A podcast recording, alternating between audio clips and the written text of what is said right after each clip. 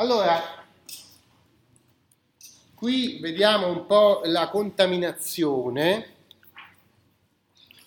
del mondo della teologia che era fiorito in contesti diversi, cioè soprattutto in Francia, un pochino anche nella zona inglese, normanna,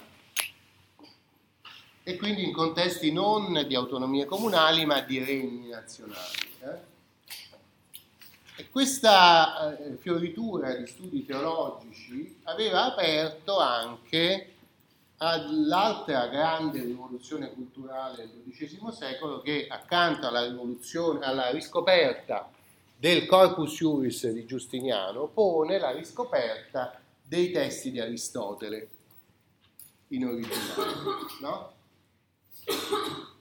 I testi di Aristotele consentivano proprio di fare questa operazione molto importante, anzi direi caratteristica della filosofia medievale, che è quella di cercare la causa delle cose. La conoscenza, dice Aristotele, poi era stato, questo veramente era noto già prima della riscoperta dei testi originali perché era stato volgarizzato eh, da, in latino da Boezio, eh, dice sapere significa conoscere le cose, tutte le cose, attraverso le loro cause. E per fare questo oh, Aristotele aveva distinto i diversi tipi di cause e la tradizione filosofica aveva uh, sistematizzato questi tipi di cause in quattro tipi causa formale, causa materiale, causa impulsiva e causa finale. Allora vedete, la cultura teologico-filosofica comincia a guardare il mondo attraverso questo schema.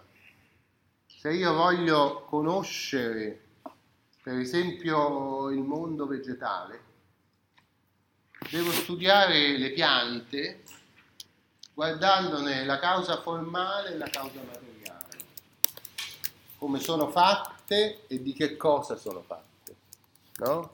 qual è la materia che le costituisce e qual è la forma che assumono. No?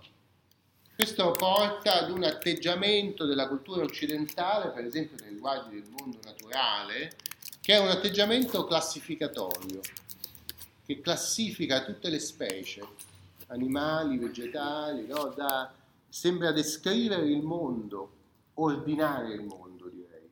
No?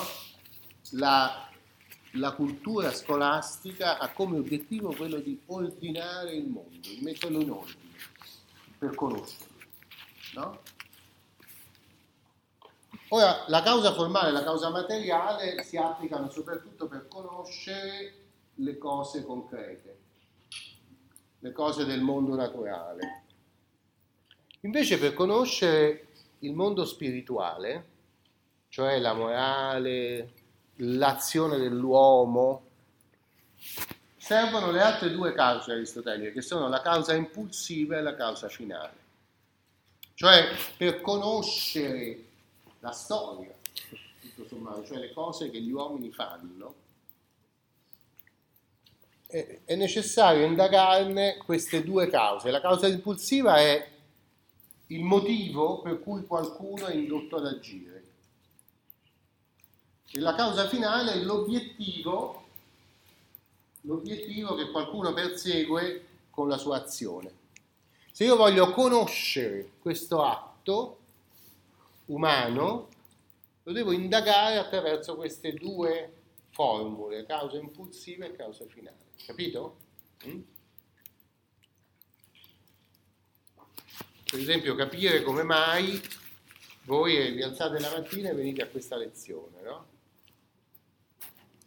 La causa impulsiva potrebbe essere la vostra educazione in casa, il fatto che vi hanno, vi hanno convinto che è importante studiare, che è importante andare all'università, vi siete iscritti, no? che il vostro cognome comincia con le lettere che vanno da E a O. E, e queste sono tutte le, le, situazioni oggettive che vi hanno spinto ad, ad una certa azione. No? La causa finale potrebbe essere, come io pensavo prima, il fatto di imparare, di migliorare se stessi, potrebbe essere una causa finale del vostro venire a lezione. Oppure la causa finale potrebbe essere quella di superare l'esame col miglior voto possibile, indipendentemente dal fatto che questo vi, eh, si risolva in un miglioramento delle vostre persone o no. Eh? Però in questi, queste due cause finali, se le metto in alternativa, ovviamente eh, il vostro agire è diverso, no? il vostro spirito nel sedervi a lezione sarà diverso a seconda di queste due cause finali. Quindi la causa finale è molto importante per conoscere l'agire umano, no? lo scopo che qualcuno si prefigge. Va bene? Questo, questo schema eh, è valido anche senza, senza mettere da parte l'alternativa che abbiamo già visto fra diritto naturale e diritto civile, cioè fra causa naturale e causa civile. Eh, è importante per le obbligazioni, cioè per il prototipo dell'azione nel diritto privato.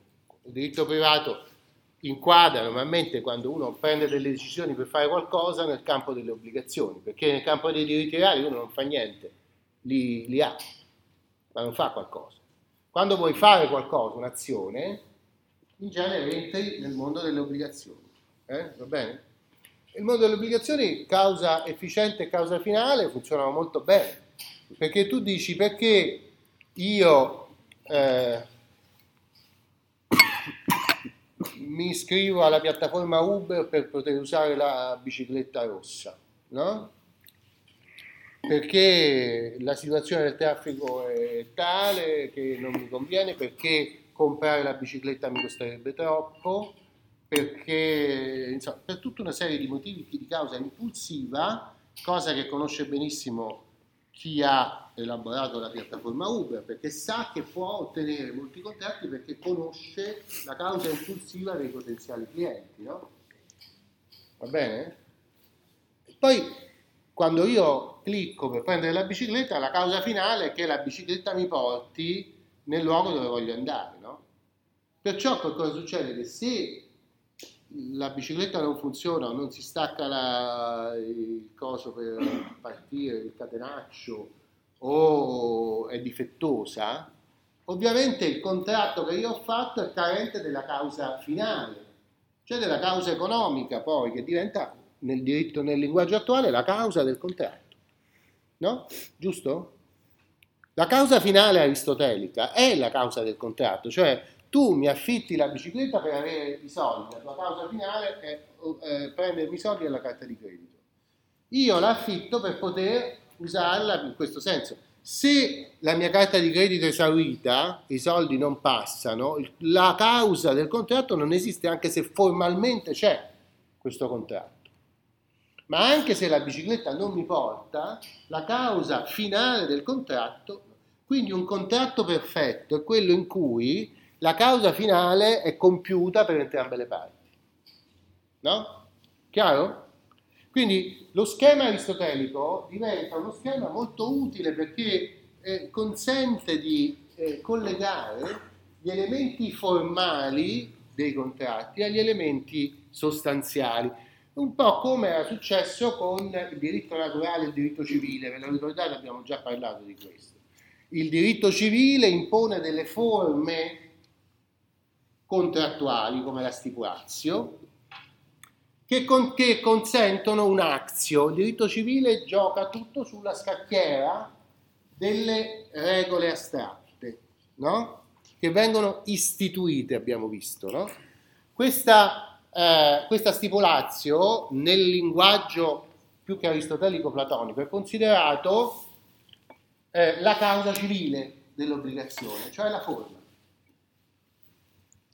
che potremmo in termini aristotelici chiamare causa formale, no? O causa civile perché è istituita dal diritto civile.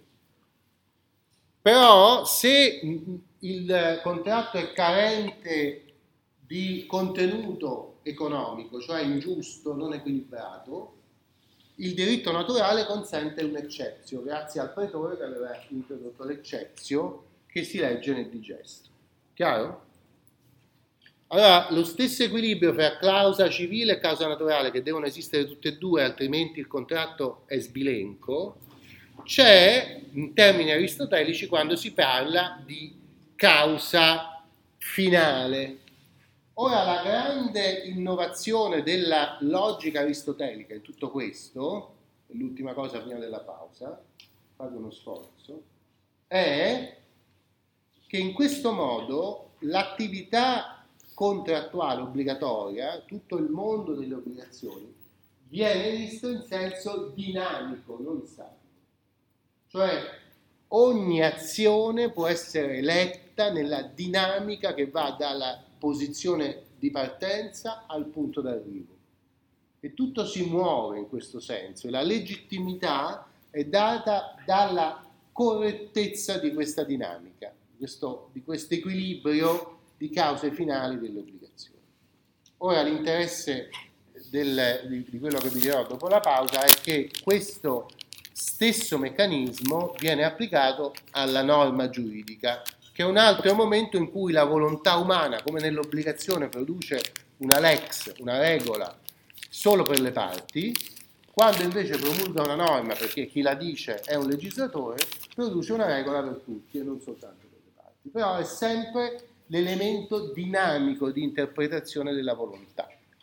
Va bene?